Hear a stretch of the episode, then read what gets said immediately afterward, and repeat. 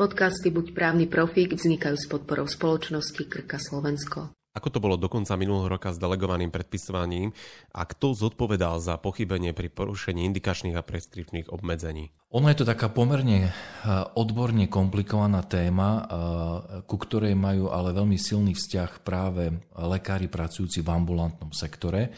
A predovšetkým je to téma, ktorá je prítomná, alebo bola prítomná silno pri špecialistoch a pri všeobecných lekároch.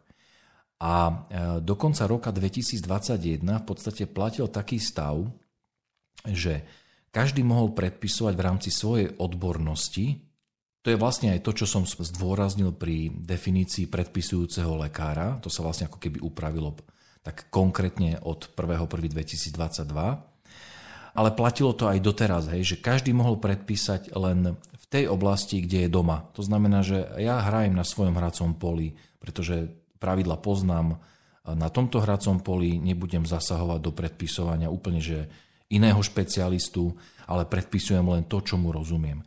Ale čo bolo podstatné a čo platilo vlastne do konca roka 2021, bolo to, že špecialista, ktorý predpísal liek na tú oblasť, ktorá je doma pre toho svojho pacienta, ktorého lieči v tej svojej špecializácii, tak on mohol urobiť súčasne aj tzv. odborné odporúčanie, na základe ktorého ten liek, ktorý on predpísa svojmu pacientovi, mohol po ním určenú dobu predpisovať aj všeobecný lekár. Musel to všeobecný lekár rešpektovať? No a práve tam bol dlhodobý spor a dlhodobé také prieky. Taká, by som povedal, že bolo to také nepríjemné medzi tými lekármi, pretože e, ono to má aj takú svoju historickú súvislosť, ako to bolo. A tá bola veľmi silno prítomná vlastne v tom diskurze, ktoré medzi sebou odborné spoločnosti, teda špecialisti a odborné spoločnosti všeobecných lekárov, či pediatrov alebo dospelákov viedli. Či má všeobecný lekár povinnosť na základe odborného odporúčania predpisovať lieky, ktoré teda odborne odporúčal špecialista, alebo že či je to len jeho možnosť, že nemusí to rešpektovať.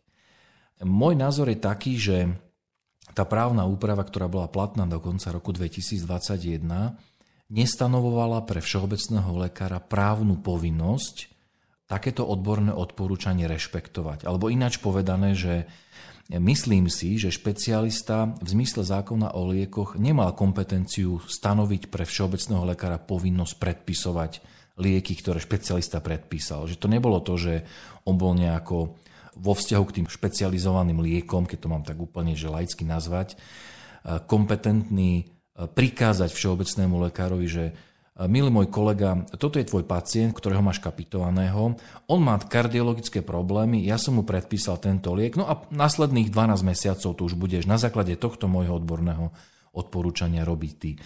Takto si myslím, že nebolo možné zákon o liekoch vykladať. Ale, a to bol práve ten problém, že tu práve sa tie odborné spoločnosti ako keby mali tendenciu sporiť, pretože prirodzene pre špecialistu mohlo byť pohodlné. Vieš, on indikoval potrebu e, farmakoterapie, vyšetril pacienta, predpísal mu ten liek a pre ňo mohlo byť pohodlné to, že nakoľko dané ochorenie nevyžadovalo čo ajme, pravidelnú kontrolu po dvoch týždňoch, po mesiaci, že to bol pacient, ktorý dlhodobo tým ochorením trpí a musí užívať lieky, tak pre špecialistu mohlo byť pohodlné to, že on to indikoval a odborne teda odporúčil všeobecnému lekárovi tohto pacienta, aby po ním určené obdobie, ktoré mohlo mať dĺžku maximálne 12 mesiacov, aby ten liek predpisoval, hej, pretože nebolo ho, teda v určitú dobu ho nebolo možné predpísať na 12 mesiacov opakovane a preto to mohlo byť pohodlné, hej, že už ten pacient nemusel kvôli predpisu chodiť k špecialistovi, ale ako keby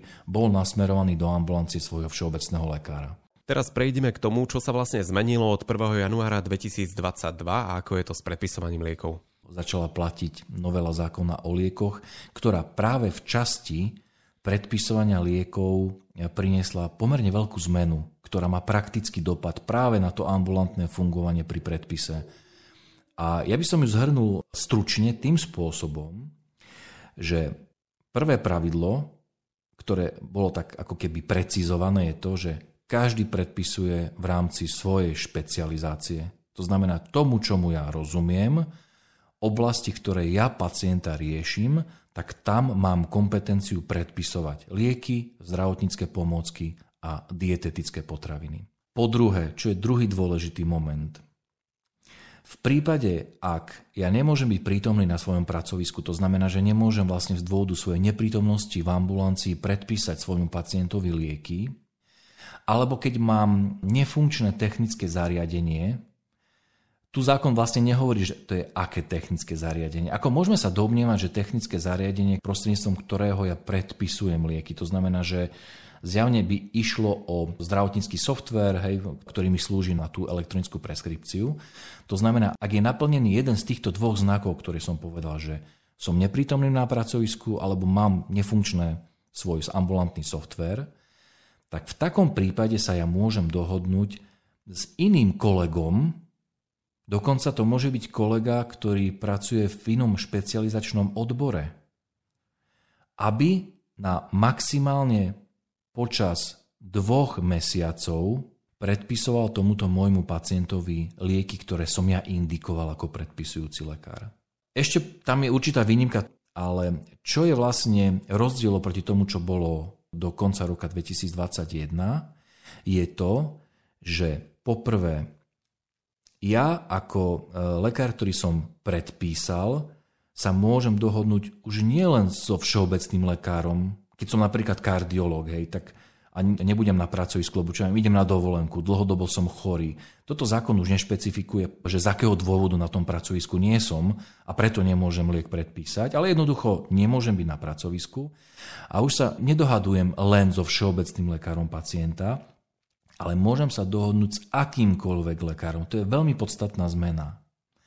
Druhá jasne stanovená vec, to ani nie je zmena, ale jasne stanovené, že to je po vzájomnej dohode.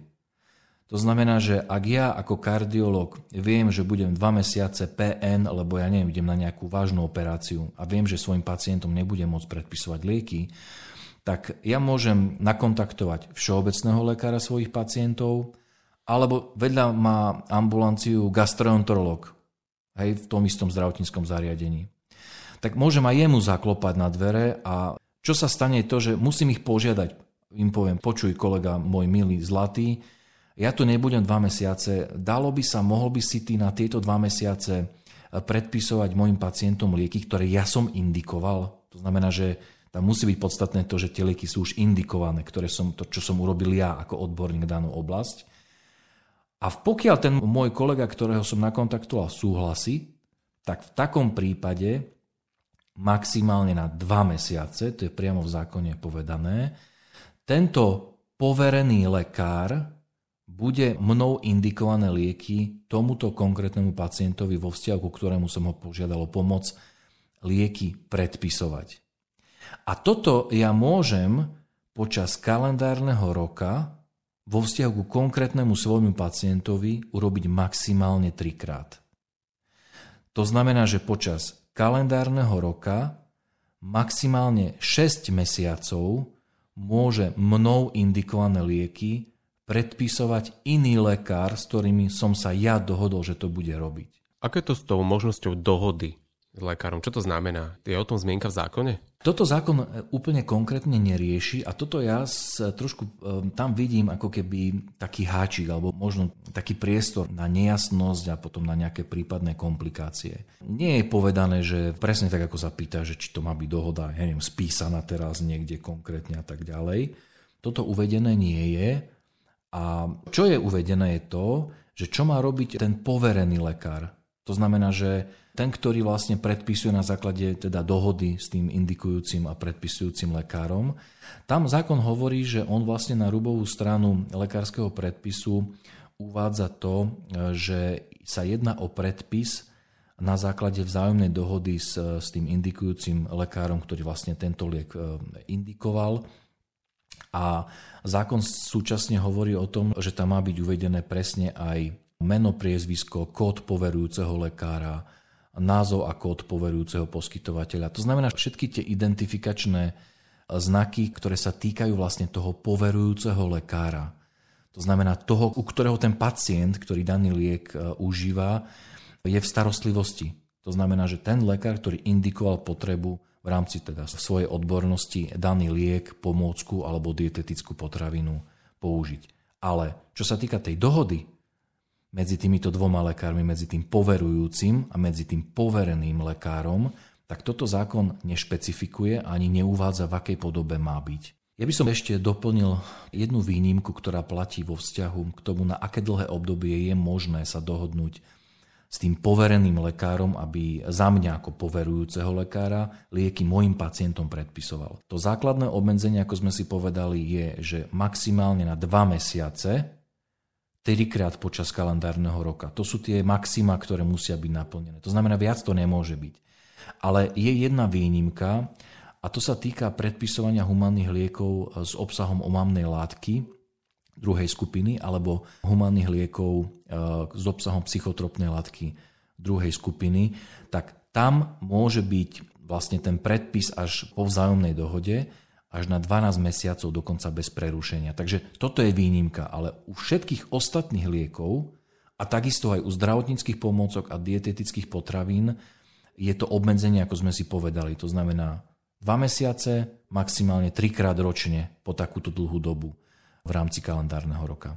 Povedz mi ako právnik, ako by mal vlastne ideálne vyzerať ten podstup toho predpisovania lieku, čo by mal urobiť e, lekár špecialista, ako by mal postupovať, čo má povedať napríklad pacientovi, ktorí si budú zvykať na túto zmenu. V každom prípade, tak ako poverujúci lekár, to je ten, ktorý indikuje, ktorý má proste toho pacienta v starostlivosti, ako aj lekár, ktorý je poverený, to znamená ten, ktorý sa dohodne s tým indikujúcim lekárom, že aha, OK, to znamená, že budeš preč mesiac, no dobre, nám teda na mesiac budem pokračovať v predpise, ktorý si ty urobil ako indikujúci lekár. Pre každého z nich je podstatné, aby oni mali zaznamenané to, že sa dohodli. Ehm, kľúčové je to, myslím si, že primárne to je kľúčové pre lekára, ktorý je ten poverený, to znamená ten, ktorý kolegovi pomáha. Pretože ten môže byť, a s veľkou pravdepodobnosťou teda bude, lekárom, ktorý nemá odbornú kompetenciu na predpis pre danú napríklad terapeutickú skupinu liekov. Hej, že to naozaj môže byť čo aj ten všeobecný lekár, ktorý po vzájomnej dohode s kardiológom bude predpisovať jeho lieky. A tak ako sme si povedali, ty ako lekár predpisuješ lieky v tej oblasti, kde si doma. Ak predpíšeš liek pre oblasť, kde nie si odborne doma, no tak tam je to pre teba rizikové. Teda Hlavne pre toho povereného lekára je na mieste dbať na to, aby vedel aj spätne preukázať, že on tento predpis pre daného pacienta robil na základe vzájomnej dohody s tým indikujúcim, poverujúcim lekárom. A to je dôležité, aby to vedel aj spätne dokázať, že on sa s ním dohodol, že bol ním požiadaný tým poverujúcim lekárom. Ale rovnako je to podstatné aj Rovnako je to podstatné aj pre toho poverujúceho lekára, aby vedel vlastne dokázať, že po určité obdobie daný predpis realizoval jeho kolega, s ktorým sa dohodol. Podcasty Buď právny profík vznikajú s podporou spoločnosti Krka Slovensko.